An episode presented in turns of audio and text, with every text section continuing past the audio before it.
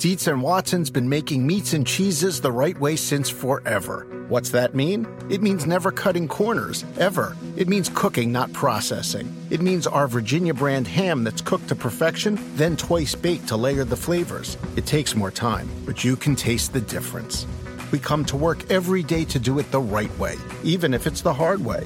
Because if it's not right for us, it's not right for you. Dietz and Watson, it's a family thing since 1939. For the ones who know safety isn't a catchphrase, it's a culture. And the ones who help make sure everyone makes it home safe.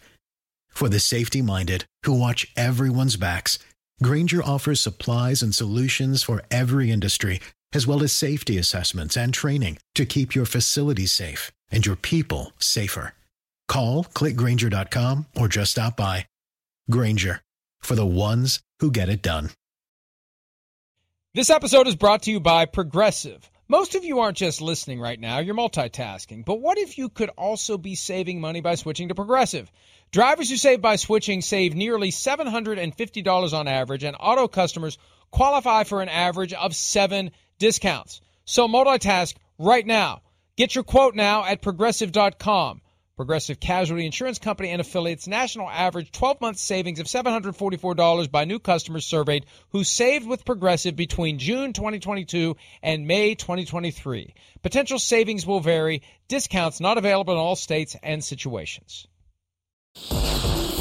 Down to a minute 33 to play, third and five for the Falcons. Shotgun for Rosen. Two receivers left. Looking to his left. Rosen intercepted, picked off. Van Noy still going to the 10, to the 5. He gets pushed from behind. Touchdown. The Patriots get a bonus.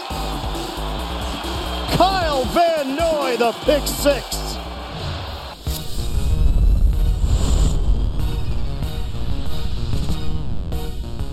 Well, Josh Rosen always wanted to play for the Patriots. He got to feel like he was playing for the Patriots last night by throwing a pass to a wide open member of the Patriots defense. Long night for the Falcons. Easy night for the Patriots. Couple of hours to talk about that and everything else happening as Week 11 is upon us. Peter King, Mike Florio, it's PFT Live, Peacock, NBCSN. Hello to our good friends in the UK and Ireland enjoying the program on Sky and whoever's listening on podcasts, wherever you get your podcast. Good morning, Peter. How are you? Good morning, Mike. I want to open today with an I'm just saying segment of Pro Football Talk Live. Okay, you ready? I am Here's ready. The I'm just saying. Here's the I'm just saying segment. Okay, the New England Patriots in the last five games are 5 and 0, and they've won those games by an average of 35 to 10. The Buffalo Bills in the last five games are 3 and 2. And the average score in those games is Bills 29, Foes 18. I'm just saying that the two games that the Bills and the Patriots play in a 21 day span from December 6 to December 26 are going to be must see TV. And whereas we all had seeded the AFC East to the Buffalo Bills before this season, we can no longer do that. And to me, that is the impact of what we saw Thursday night. 17 days away from round one of Bills and Patriots on Monday Night Football. Before then, the Patriots have the Tennessee Titans, a prime opportunity to convince anyone who doesn't already believe that Bill Belichick and company are crafting a team that's a potential powerhouse, a real threat in January. I said a couple of weeks ago if they get to January, no one's going to want to play them. I think we can start scratching out the if now that they're 7 and 4 and like you said that run of 150 to 50 over a 5 game stretch they are becoming dominant. Last night's game was the crowning achievement. Now they pivot to one of the best teams in the league, currently number one on the PFT power rankings, which obviously mean absolutely nothing. The Texans play the Titans this weekend. The Titans undoubtedly will get the victory, setting up those two games back to back for the Patriots to show that they really are a team that's going to be in the mix in January. And you get Bill Belichick in single, uh, single elimination, Peter. I'd, I'd bet on him as quickly as I'd bet on anyone else, especially with everything as compressed as it is this year. Yeah, and I mean, Mike, one of the things that, that I would tell you is that you've written about it, it's been written about a lot of places. The fact is that home field advantage in the National Football League, I'm not saying it's disappeared, but it has really gone down in significance. And right now, even if the Patriots are, let's say, the fifth seed uh, in the tournament and have to go on the road, what did Tampa Bay do last year? What have the Giants done a couple of times, uh, you know, in this century? I mean, it it isn't what it used to be in the NFL, where you you know the home field was everything. It's really not everything anymore. And you know, the one other thing I would say just about the AFC right now is that I think there are three or four teams that are truly in flux to the point that we really don't know who they are as we sit here on November 19th. I think the Kansas City Chiefs are in flux. They could go on a run now that their defense has woken up and uh, they played at least one game significantly more efficiently on offense. I think the Buffalo Bills are in flux. We don't really know about the Buffalo Bills now, and they got the benefit last week of of playing a horrible team, the Jets. But obviously, the Patriots have gotten the benefit of that twice already this year. And the one other thing, I don't think Tennessee's in flux. I think they're going to be tough with or without Derrick Henry. But the one other team that really fascinates me is Baltimore because I think Baltimore is really, really good, but they go as much as any of these other teams. They go as their quarterback goes. And, you know, right now, I think they've got to get a very consistent and explosive Lamar Jackson for the rest of the way to have a good chance at home field in the playoffs. This is a season that I think underscores and highlights and puts in all caps the adage of any given Sunday because – not only can any other team beat you any given Sunday, any given Sunday, a team that had been good for an extended stretch can somehow fall off, whether it's matchup, whether it's coaching, whether it's just stuff happens. We've seen that just because a team is playing well, it's subject to change at any time with or without notice. It just happens. And that's what has me applying a caveat to my usual belief that somebody's going to get hot late November, early December, and carry it all the way to the postseason because anybody who gets hot always just, happens. Eh, but but but it can end very quickly because we've seen these teams that are hot. The the plug gets pulled quickly, and you you have that happen in January. One bad day in January, and you're done you, you, you can overcome a bad day in October, November, December if your record's otherwise good enough. But you know what happened to the Cowboys a couple of weeks ago. What we've seen happen to some of these teams that we thought were good, like the Bills scoring six points in Jacksonville. It's going to make the playoffs more fascinating because the uncertainty is going to be greater than ever. As you said, the home field advantage has dissipated. Look at the Patriots; they're two and four at home and five and zero oh on the road. You can't really believe in anyone at home. Even the Packers. I mean, I think there is a sense that if the Packers are playing at home, and it's not the Buccaneers, but a team like the Rams or the Cardinals or the Cowboys, they have a real edge. But other than that, there is no edge. There is no advantage. I don't know if last year, with no fans in the stadium, taught teams how to play on the road, but I don't know. But we've seen this weird swinging of the pendulum away from home field advantage, and it defies all logic and all dynamics of being the team that's at home that has a stadium full of loud fans that are a plus for you and a negative for the for the opposing team. Mike, I, I go back to last year when uh, a year ago, right about this time, I, I don't think there would have been many people, if any, who would have said, "Yep, the Bucks got a great chance to go to the Super Bowl this year. Never mind win it." they were in the midst of a stretch in November where they lost three out of four, and all three losses were at home. They got creamed by the Saints and nipped by Tennessee and the Rams. And when that happened, I think everybody said, well, you know, Brady had a good run. Uh, he's put up some good numbers, but uh, this is the adjustment year, maybe next year. But it just goes to show you that there's plenty of time for some team out there to get hot, to get healthy, and to get hot. We just don't know who it's going to be this year. I think we could make arguments, logically, we could make arguments for 10 teams. And we'd be leaving out traditional powers, you know, like uh, Pittsburgh. I, I, I'm, I think we probably would leave out among those 10 teams that could take that could make a run.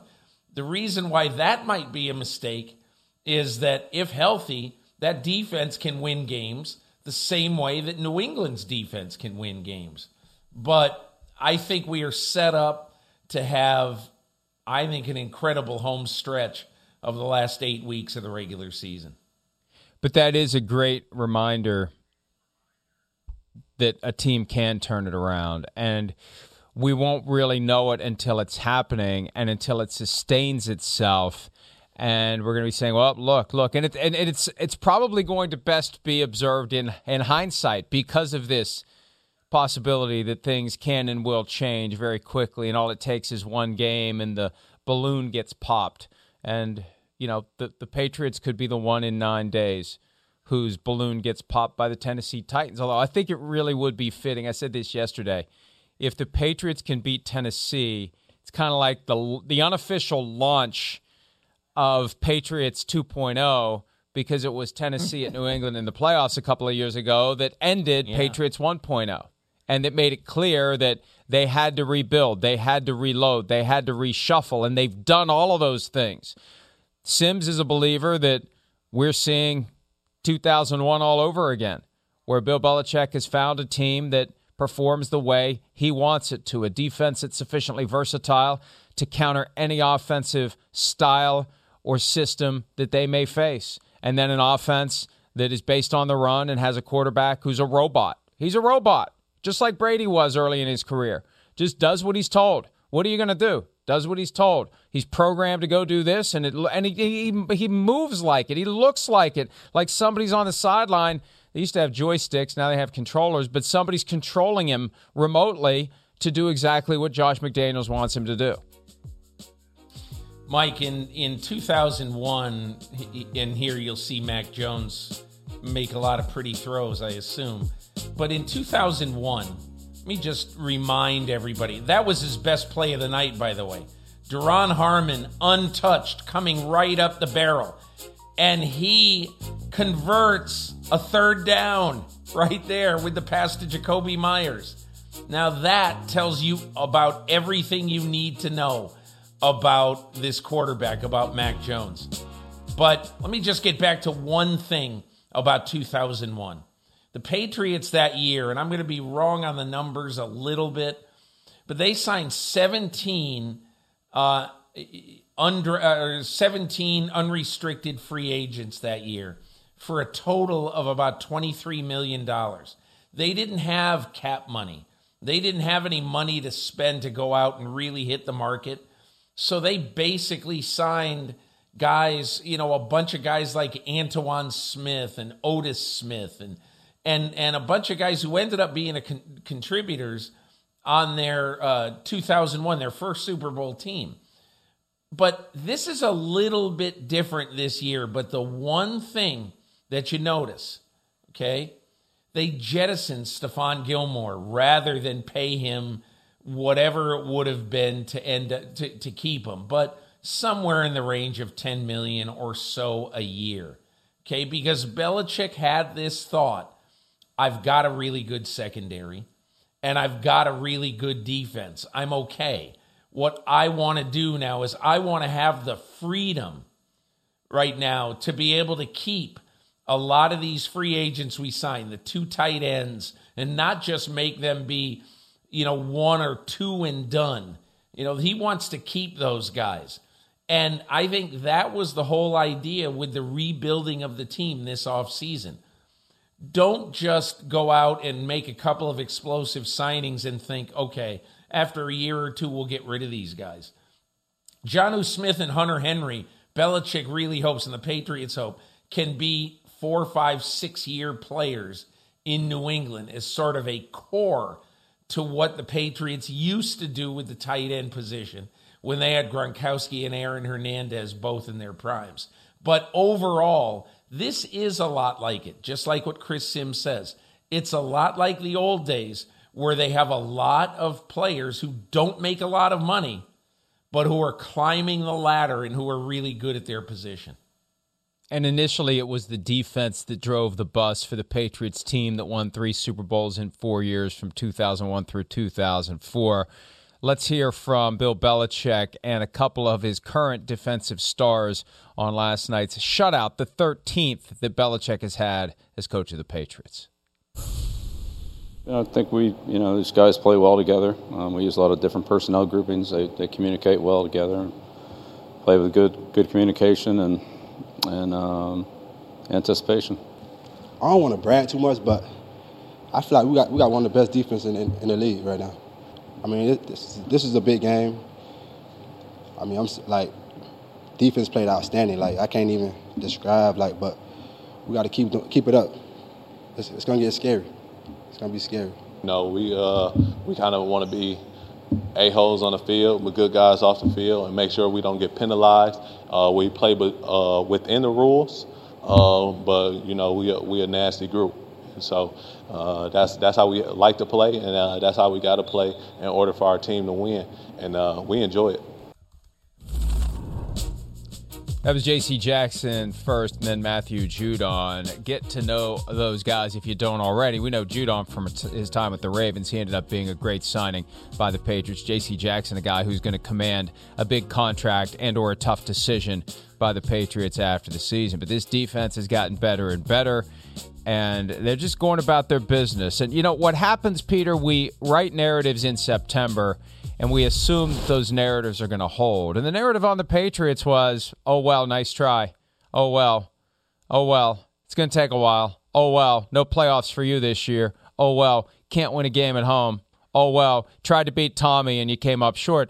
Th- that was kind of the moment everything changed for the Patriots, losing that game. They've, they've been unstoppable since then, other than the loss to the Cowboys that they should have won and they took them toe to toe, could have won did everything they could to to outscore a team that was better at the time. I don't know how much better it is now, but th- this is Bill Belichick. This is why he's one of the greatest of all time, and this is why we need to have them at the very center of those teams that we think could get hot or stay hot and carry it all the way into February. You know, a few other thoughts about just the Patriots after watching them last night, Mike. Number one, you know, I've often thought that Belichick's got a good shot to pass Don Shula.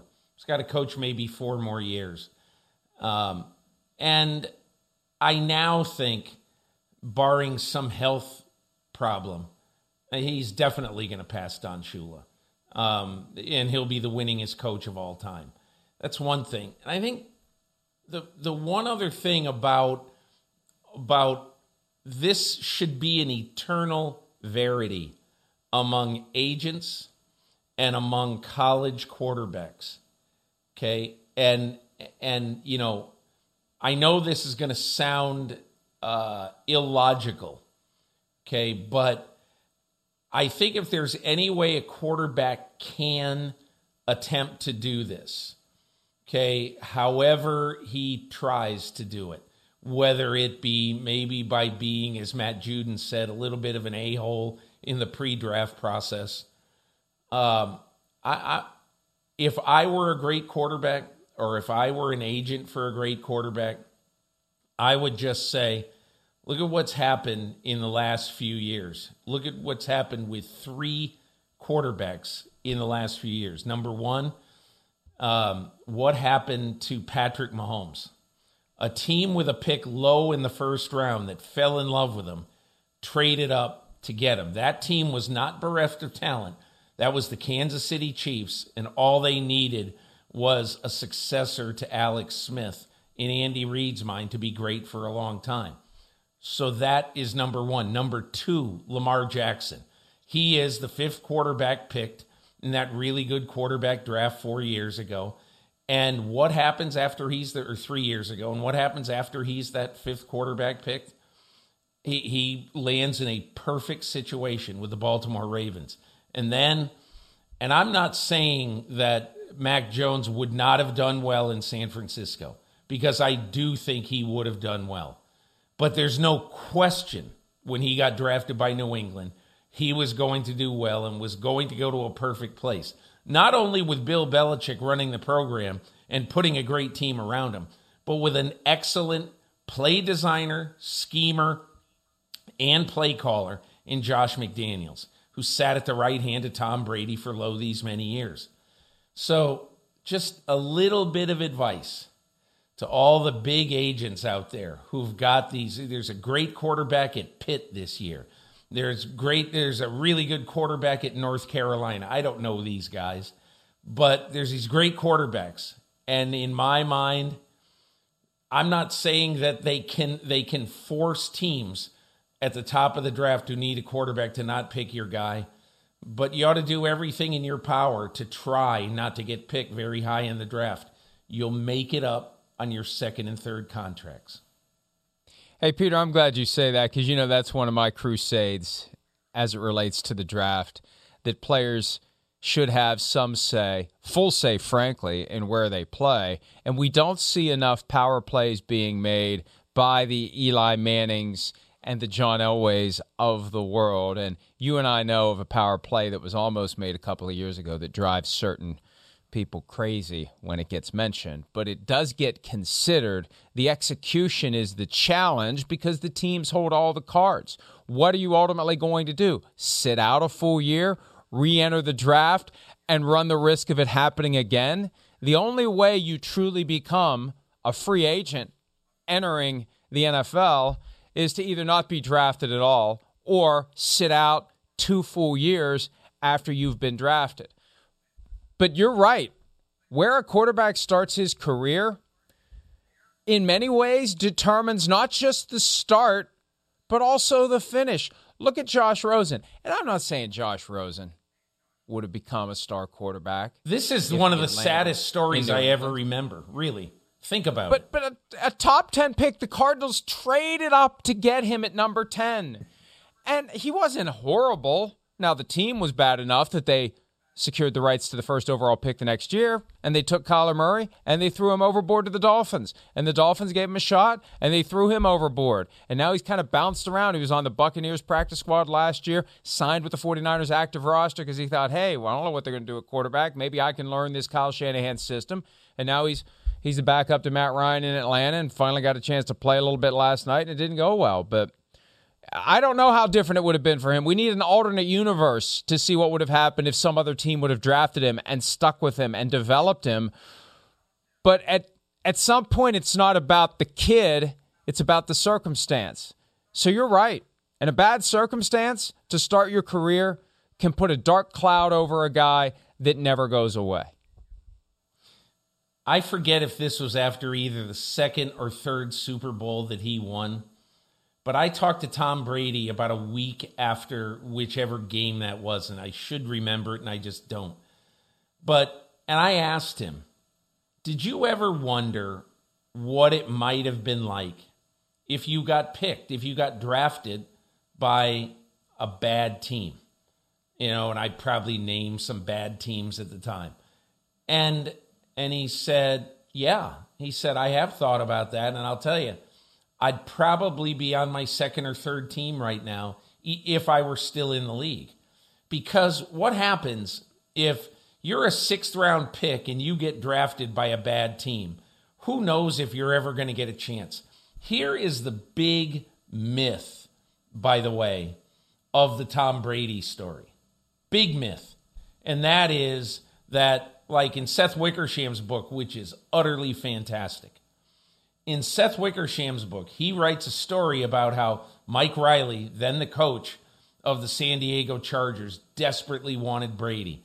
And he was working on Bobby Beathard. He thought he was going to get him. And then Beathard took another guy in the sixth round, and the Patriots took him. And, and, and Mike Riley was crestfallen.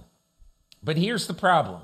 You know, there's been stories over the years. The Giants uh, had a scout, Whitey Walsh, who really was banging the table to get Tom Brady. But but the whole issue is, do you know what happened in New England in 2001?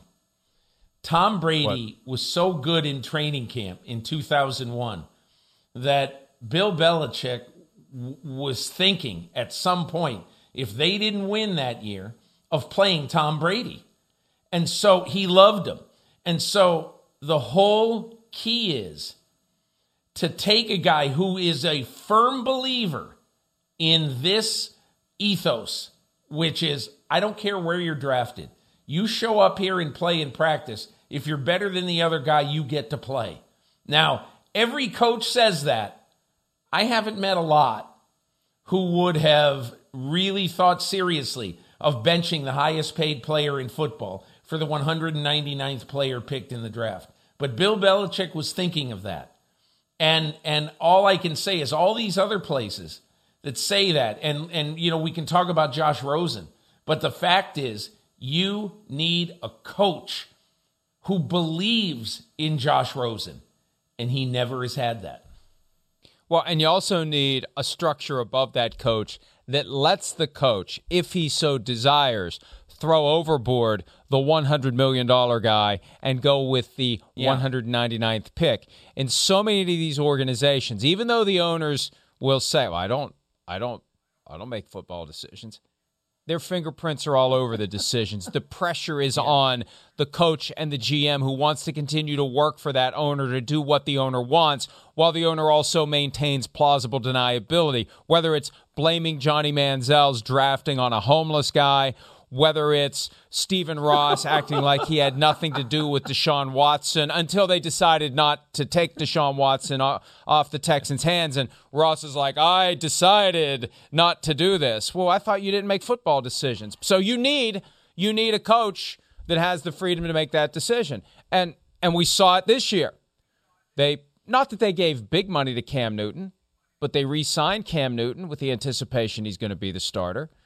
Then they get Mac Jones and they make the assessment right before the start of the season. Number one, Mac Jones can get it done. Number two, we can't have Cam Newton hanging around undermining Mac Jones by his very presence because Cam Newton. Shocker, folks, he's still got it. Just because the Patriots cut him doesn't mean he has nothing at all. We saw it last week, two touchdowns on nine snaps. But I mentioned Mac Jones. Let's hear from him about the offense right now as it stands 11 weeks into the season with a rookie at the helm who is looking like anything but a rookie you know, they emptied the clip on what they were going to try and bring against us, and um, they did a good job on the defensive side, and we can do better on offense. So we'll we'll do that, and it all just starts with watching the film. And it's a short week, but there's no excuses. Um, we can play better, and we will. We have a great group of guys, and early on, you're just trying to figure your way out with, um, you know, me in there, and I'm trying to learn as best I can. But these guys have all played tons of football and um, I trust everybody on our offense, and um, I feel like I can play better to, you know, help them too. So they've done a great job all year, staying positive, and um, we all believe in each other, and that's the most important part. It's the best team sport there is, and I think our offensive unit really has that family feel to it, and um, we love each other, and we play together, and we play for each other. So we just have to keep doing that. Not to make too hard of a right turn here, but do you wonder if Odell Beckham Jr. was watching that game last night thinking, hmm, uh, hmm, they wanted me. They wanted me and I didn't want them. you know? Uh, look, hey, the Rams may still up winning, end up winning the Super Bowl, and maybe it'll be Rams Patriots again three years after it was in Atlanta. But uh, they got they got something clicking on both sides of the ball. They've got balance. Not a lot of teams have true balance. Not a lot of teams have the flexibility to come up with whatever game plan they need to come up with in order to to win a game. And and I guess the one challenge would be, and maybe they'll come up against a team that can do this, just just really shut down the run. Damien Harris and um, Ramondre, Rhamondre Stevenson can't do anything, and it's all got to be Mac Jones throwing the ball. And maybe that's when the Patriots, as we currently see them, cool off. But they've got the formula, and it's the cold weather formula the stout defense and the running game, and throwing it when you have to and sometimes when you want to. And, you know, it's the right time of year to have that kind of approach on both sides of the ball, Peter. Hey, Mike, you know what I noticed last night, especially with these running backs? They really looked fresh last night, the Patriots running backs. This Stevenson is going to be a really good player, I think, for a long time. And I just thought earlier this week, remember Devin McCourty said to have to play Sunday and then to turn around and play Thursday, it sucks, or whatever, however he phrased that. I think that was the word he used. But I remember, Mike, one time we were in the NBC viewing room, and after a Packers game where they had to turn around and play a Thursday night game, might have been at Thanksgiving, might have been just their Thursday night appointment, you know, because everybody's got one. And he told me, he said, You know, I'm one of the few guys who actually like Thursday night games. And he said, I think a lot of our players like it too because on the back end in the middle of the season they get 3 or 4 days off. And and and he said that is a really underrated part. If somehow you can survive that Thursday game. Like I bet Devin McCourty wakes up today and says, "Man, I don't have to be in now until third uh, until Monday afternoon. I don't know what the Patriots are, but a lot of teams will say, okay, see you guys Monday at one o'clock and we'll watch the film and blah, blah, blah, whatever. But they now have a very physical opponent, Tennessee, and they have now 10 days before that Tennessee game. And then on the other side of that, a full week before they play the Buffalo Bills. So I don't know about you, but if I were Bill Belichick, maybe I wouldn't announce it publicly, but I'd be pretty darn happy that we had the Thursday night, that our Thursday night game this year was actually the Thursday night game before we played two of the most physical games we'd have to play all year.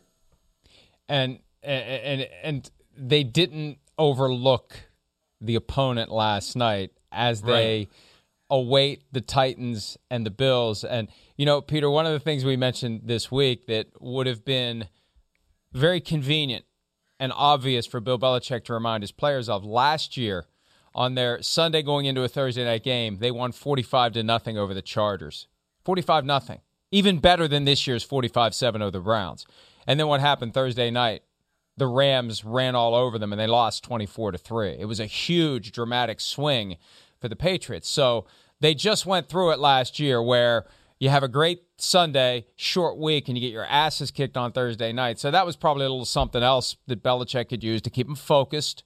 And they haven't had their bye week either. They don't have their bye until after that Bills game. So they need this. They need this breather as they gather themselves for the Titans. And and it, it just it sets up well. And I know that the Patriot fatigue has not subsided.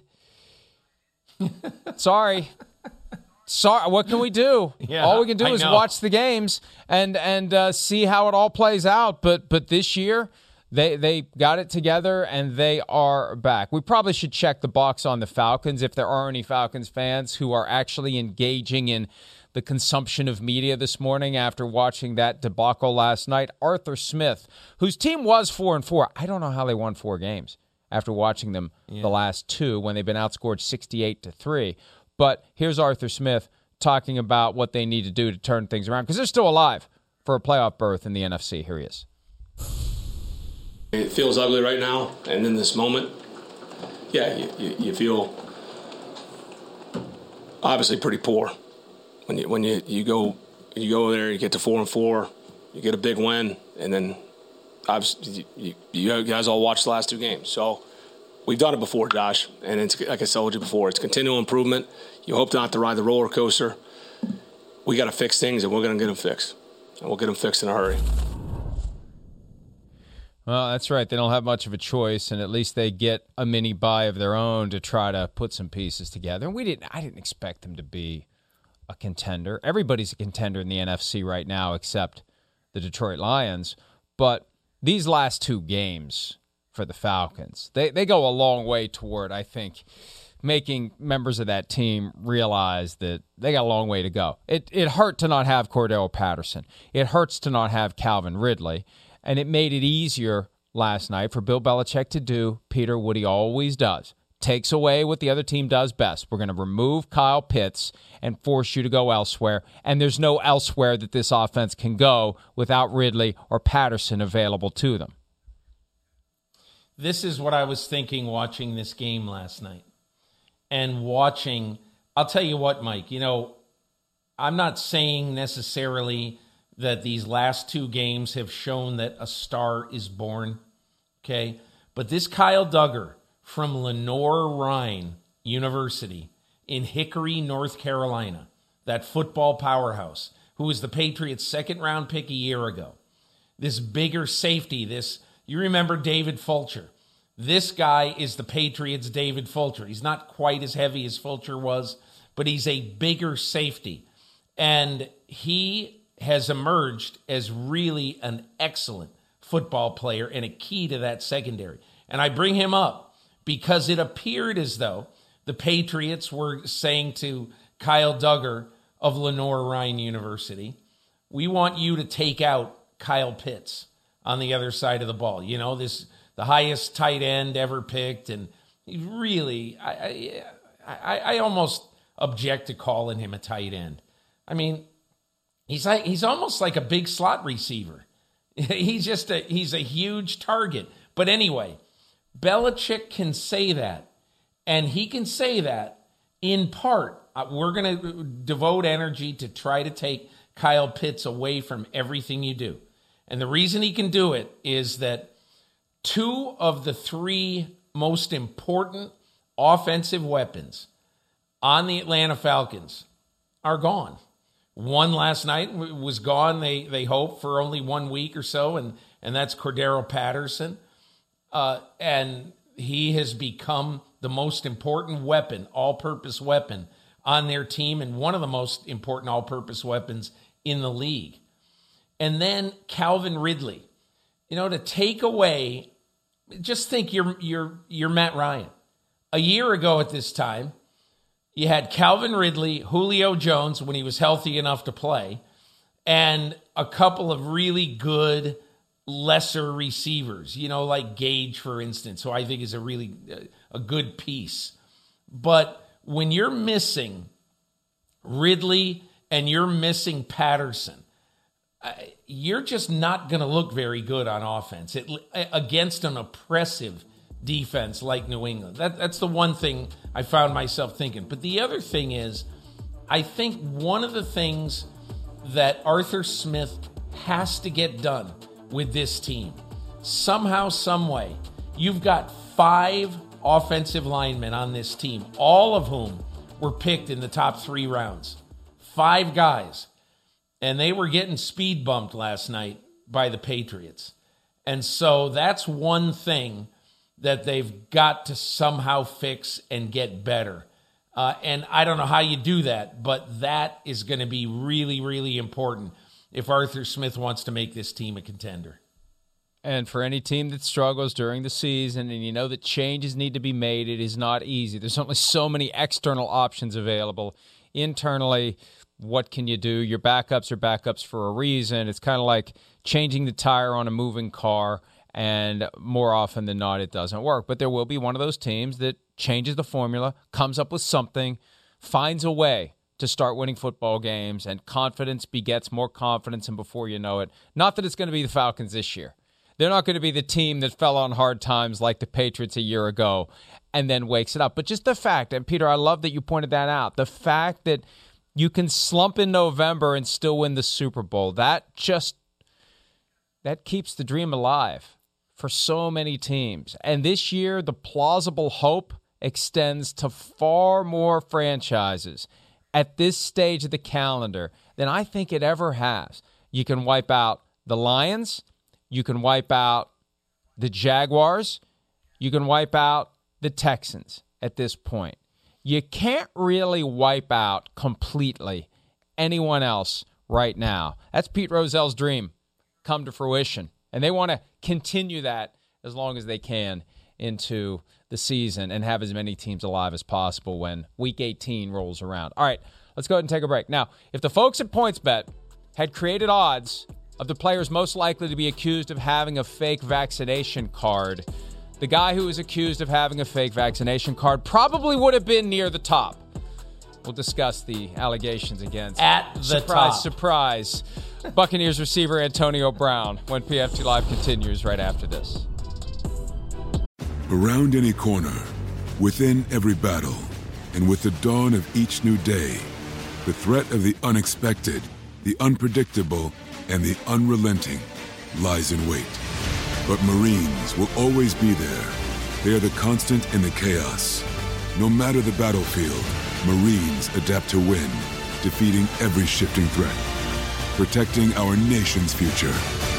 The few, the proud, the Marines. Treat dad to the good stuff at Nordstrom Rack and save big. Father's Day is Sunday, June 16th, and Nordstrom Rack's got gifts dad will love up to 60% off. Shirts, activewear, watches, cologne, denim, and more. Find amazing deals on Tommy Bahama, Cole Haan, Original Penguin, and Vince. Great brands, great prices. So get to your Nordstrom Rack store now and make dad's day with gifts up to 60% off. Who doesn't love a classic chocolate chip cookie? Famous Amos has been making them since the 70s, 1975 to be exact. With semi sweet chocolate chips and a satisfying crunch, it's everything classic in one bite sized cookie, and fans couldn't get enough. That's right. You'll find our original recipe, the one you know and love, in every bag of Famous Amos original chocolate chip cookies. Find Famous Amos anywhere you buy your favorite snacks.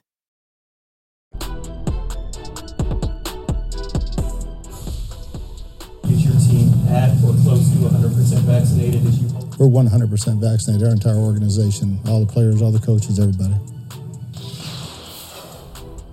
Yeah, they've been immunized. Mm, I don't know. Not 100% vaccinated. According to a report from Rick Stroud of the Tampa Bay Times, this one hit yesterday afternoon. Very detailed, very fascinating allegation. And yet again, Antonio Brown accused of stiffing someone to whom he owes money. And the person he stiffed this time, a live in chef. I mean, it's happened all the time. Why does anybody do business uh. with Antonio Brown without getting money up front? COD. I'm not doing anything for you, Antonio Brown, until you pay me. I'm not gonna I'm not gonna work on on credit or your word or anything other than cash up front. And then you've got a guy that you owe 10 grand to who's your live-in chef who who allegedly is aware that you were trying to get a fake vaccination card and did get a fake vaccination card. Now, look, this guy may be lying. It may be sour grapes, but pay your bills and you don't have to worry about this crap. That's the fundamental message. If Antonio Brown has no fault here whatsoever, pay your bills and then you don't have people who are motivated to make your life miserable. Mike, uh, did you ever see the movie Casablanca? No, but I know what line you're going to use from it. Well, the line is from uh, a member of law enforcement, Claude Rains, a great character actor from 83 generations ago. And um, he shuts down Rick's Cafe, Humphrey Bogart's uh, bar in Casablanca, uh, which was uh, a- gambling establishment. And when he shuts it down, he says to uh, he says to Humphrey Bogart, he says to Rick, "I'm shocked, shocked that there's gambling going on in this establishment." and then a croupier comes up to him and said, "Here's your winnings, sir. Thank you." so you know the whole point about this is that Antonio Brown, in a controversy about stiffing uh, a personal employee and about perhaps obtaining an illegal vaccination card. And I mean, I'm just shocked that this happened with Antonio Brown. He's such an upstanding guy. Sims and I had this conversation earlier in the week about vaccination rates and infection rates and Someone said to me recently, You ever wonder why there's so many more positives among the players who are vaccinated than the non players who are vaccinated? And the explanation was there are plenty of players who have fake vaccination cards. How hard would it be? This is not like counterfeiting a $20 bill. This is not like making a fake ID in today's environment where there are watermarks and holograms. This is a piece of paper that looks like it was cut with safety scissors that you could print off of any printer that you could buy for 50 bucks wherever you can find $50 printers if they're even that expensive. It's so easy to make it. Now, But- it isn't but- all but- that difficult. I know. I'm going to let you explain it. It's not all that difficult to debunk it, but it isn't all that difficult to make it. To make something that you could look at and someone would see it and say, "Yeah, you got your vaccination." But go ahead.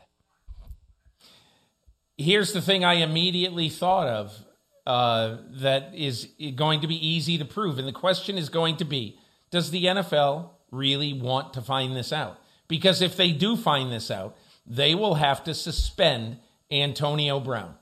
This cannot be a fine. This has to be a suspension. And because, you know, on every vaccination card, Mike, I went and got my booster this week in Brooklyn uh, when the state opened it up to everybody who's 65 and younger.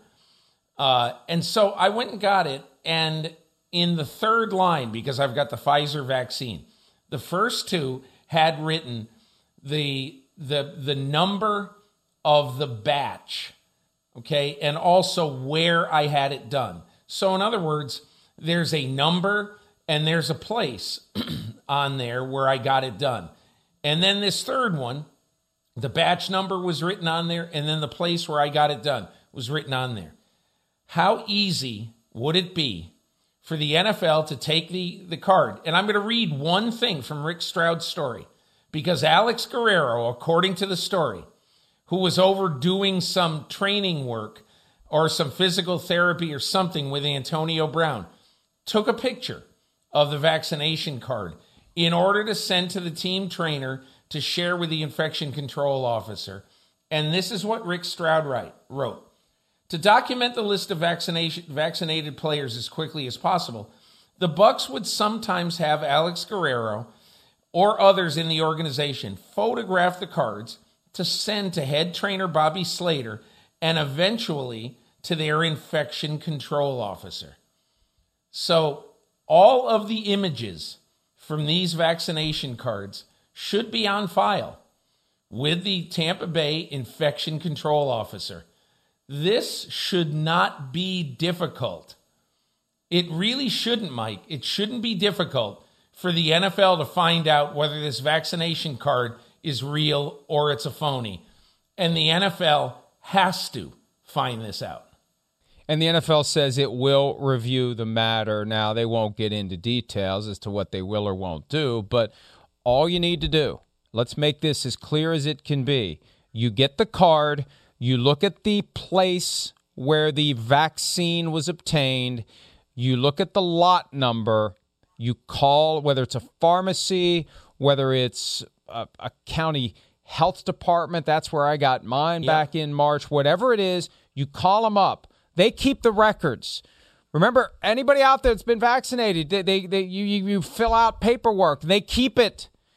They they have a record of who has and hasn't been vaccinated. It will not be difficult to show that that card that looks on the surface as plausible as McLovin's fake ID. Once you start poking around, it's going to fall apart. So that's why it's important to pay very careful attention to what the Buccaneers eventually said because they didn't comment to Rick Stroud. But as soon as he pressed publish, they had a statement ready to go. And it says this After an extensive educational process conducted throughout our organization this past offseason, highlighting the benefits of the COVID 19 vaccines, we received completed vaccination cards from all Tampa Bay Buccaneers players and submitted the required information to the NFL through the established process in accordance with league policy. Here's the kicker, Peter. All vaccination cards were reviewed by Buccaneers personnel and no irregularities were observed. That is a far cry from we confirmed that all vaccinations happened as represented in the cards. They looked at it, nothing stood out. hey, whoa, it's got the name, it's got the type, it's got the place, it's got the lot number, and it's on paper. No irregularities are observed.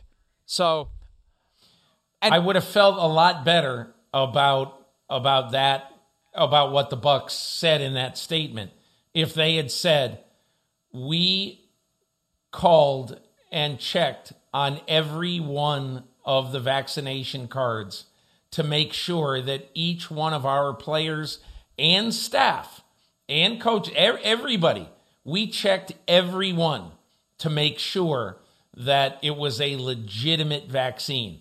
And mike you know look i've heard the story of two people this off season one coach and one front office person who left their teams in the NFL and who, quote, retired from football.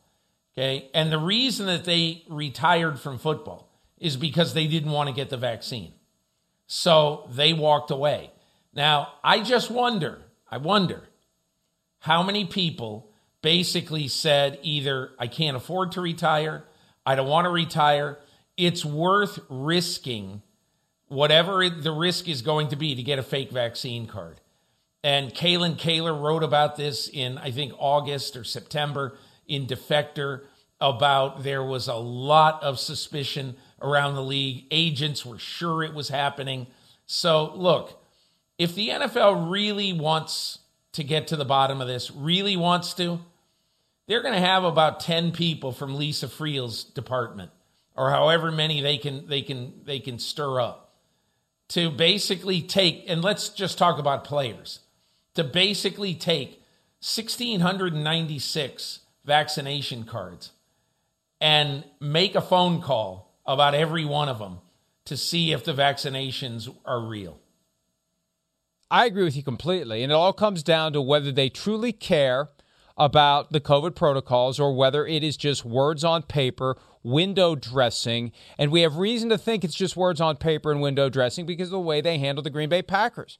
And look, on the range of of offenses, what Aaron Rodgers did in lying about being vaccinated to the outside, but the team and the league knew he wasn't, even though he deliberately violated protocol multiple times, that's below what Antonio Brown or anyone else with a fake vaccination card is doing. Let's get that out there in the open and make sure everybody understands this. This is the worst thing you can do by way of COVID protocol violation because you are putting yourself in a category you don't belong in. You have one category of protocols that apply to the vaccinated, which are far less demanding. You've got the other category of very stringent protections aimed at ensuring that someone who is not vaccinated more likely to have it, more likely to be shedding high amounts of virus, isn't walking among the vaccinated without masks on and and potentially infecting other people. Oh, and Antonio Brown did get infected with COVID earlier this year.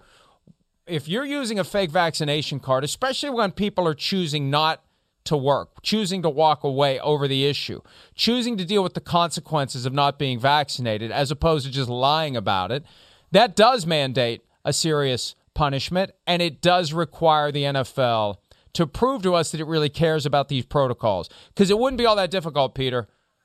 Even though the numbers are significant, one at a time, if you really care about it, if you wake up today and say, "Oh my God, we never should have taken these guys' words for it," and we're gonna we're gonna make these calls, it really would not be all that difficult in the grand scheme of things to make those calls. Mike, I'm reminded of one other thing as you were just speaking. You know, so Antonio Brown lives and works in the state of Florida, which has a governor who has no use for the coronavirus and who, time and time again, has illustrated his disdain for all precautions about masks and, and everything else. So if you're Antonio Brown and you are walking among, you're unmasked in the facility, walking among your guys, you're probably, probably, okay, and, and I, obviously I've never asked Antonio Brown about this. I've never asked anybody with the Bucks about this. But aren't you more tempted to basically ignore any sort of uh, precaution of wearing a mask anywhere because you've got a governor in your state who's saying forget the mask just go live your lives and and right now to me Antonio Brown that's one of the reasons why I'd be so scared about this if I if I were the Bucks and if Antonio Brown reported to to work today uh, you know, to get to to rehab his injury. I, I I'm telling you this: if I were Bruce Arians, I would tell him, "Hey, Antonio, start wearing a mask." And, and well, again, you know, you you've got you've got to look for what's important for the entire team.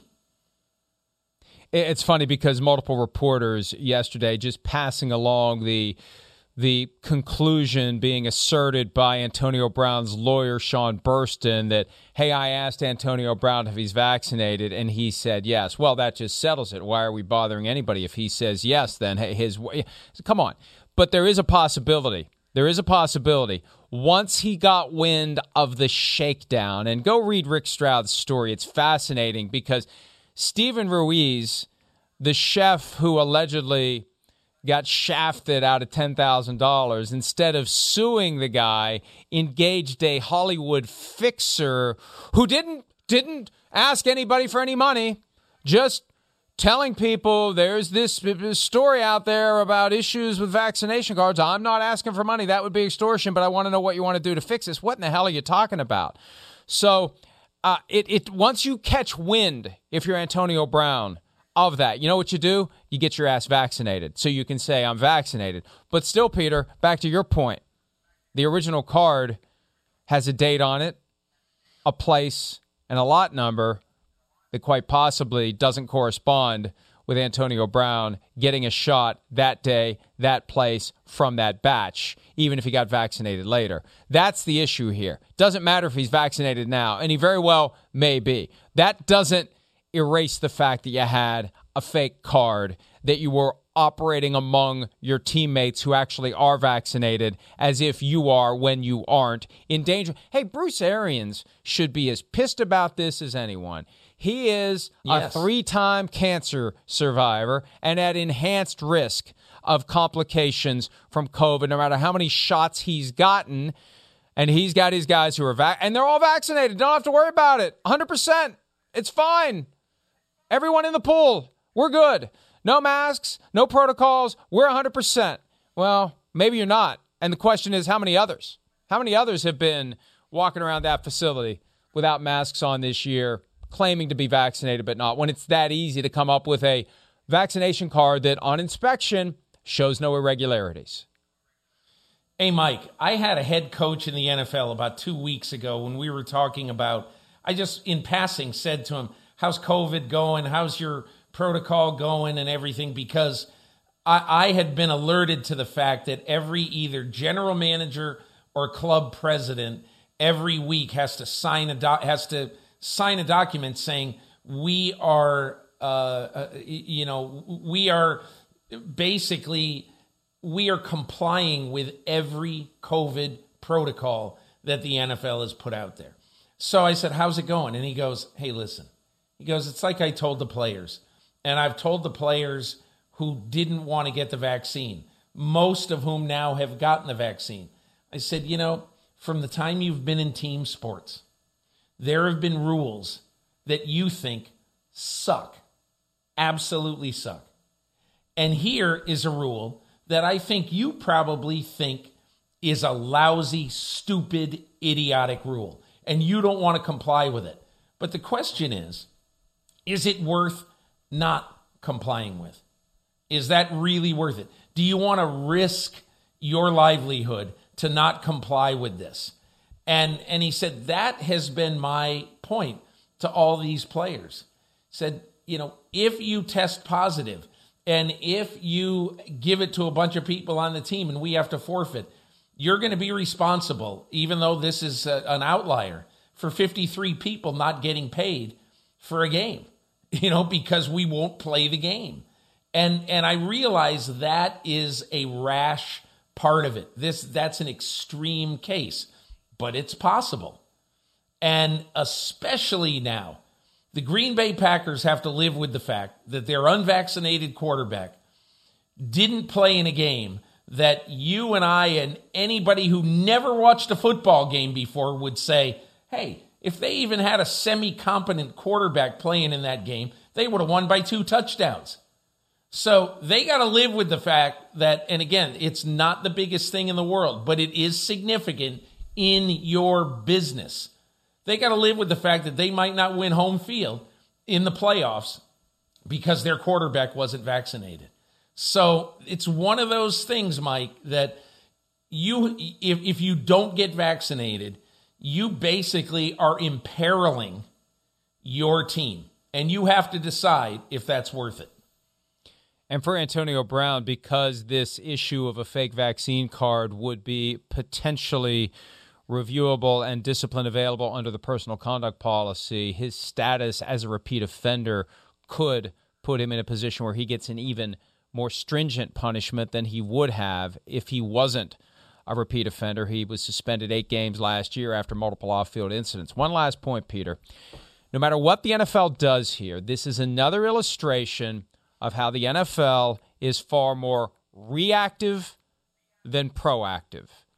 Because now that we know about this issue publicly, never mind the fact that the rumors of fake vaccination cards have been ricocheting around the grapevine all season long. So the NFL, I think, at some points on notice of the possibility.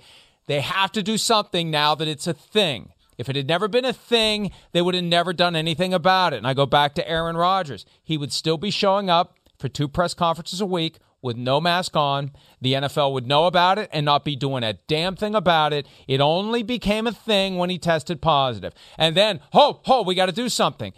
I don't get that aspect of the way that 345 Park Avenue operates. They react, they don't proact. And how many other things like this are out there that they could be nipping in the bud? Before it ever becomes something that tarnishes the shield. We've had two of them in the last 16 days now between Aaron Rodgers and Antonio Brown. Both would have been preventable if the league had simply been proactive instead of reactive. Let's take a break. And when we return, a proactive look at one of the best games of week 11 Dallas Cowboys at the team that used to be the Dallas Texans, which is now the Kansas City Chiefs. We'll discuss that next on PFT Live.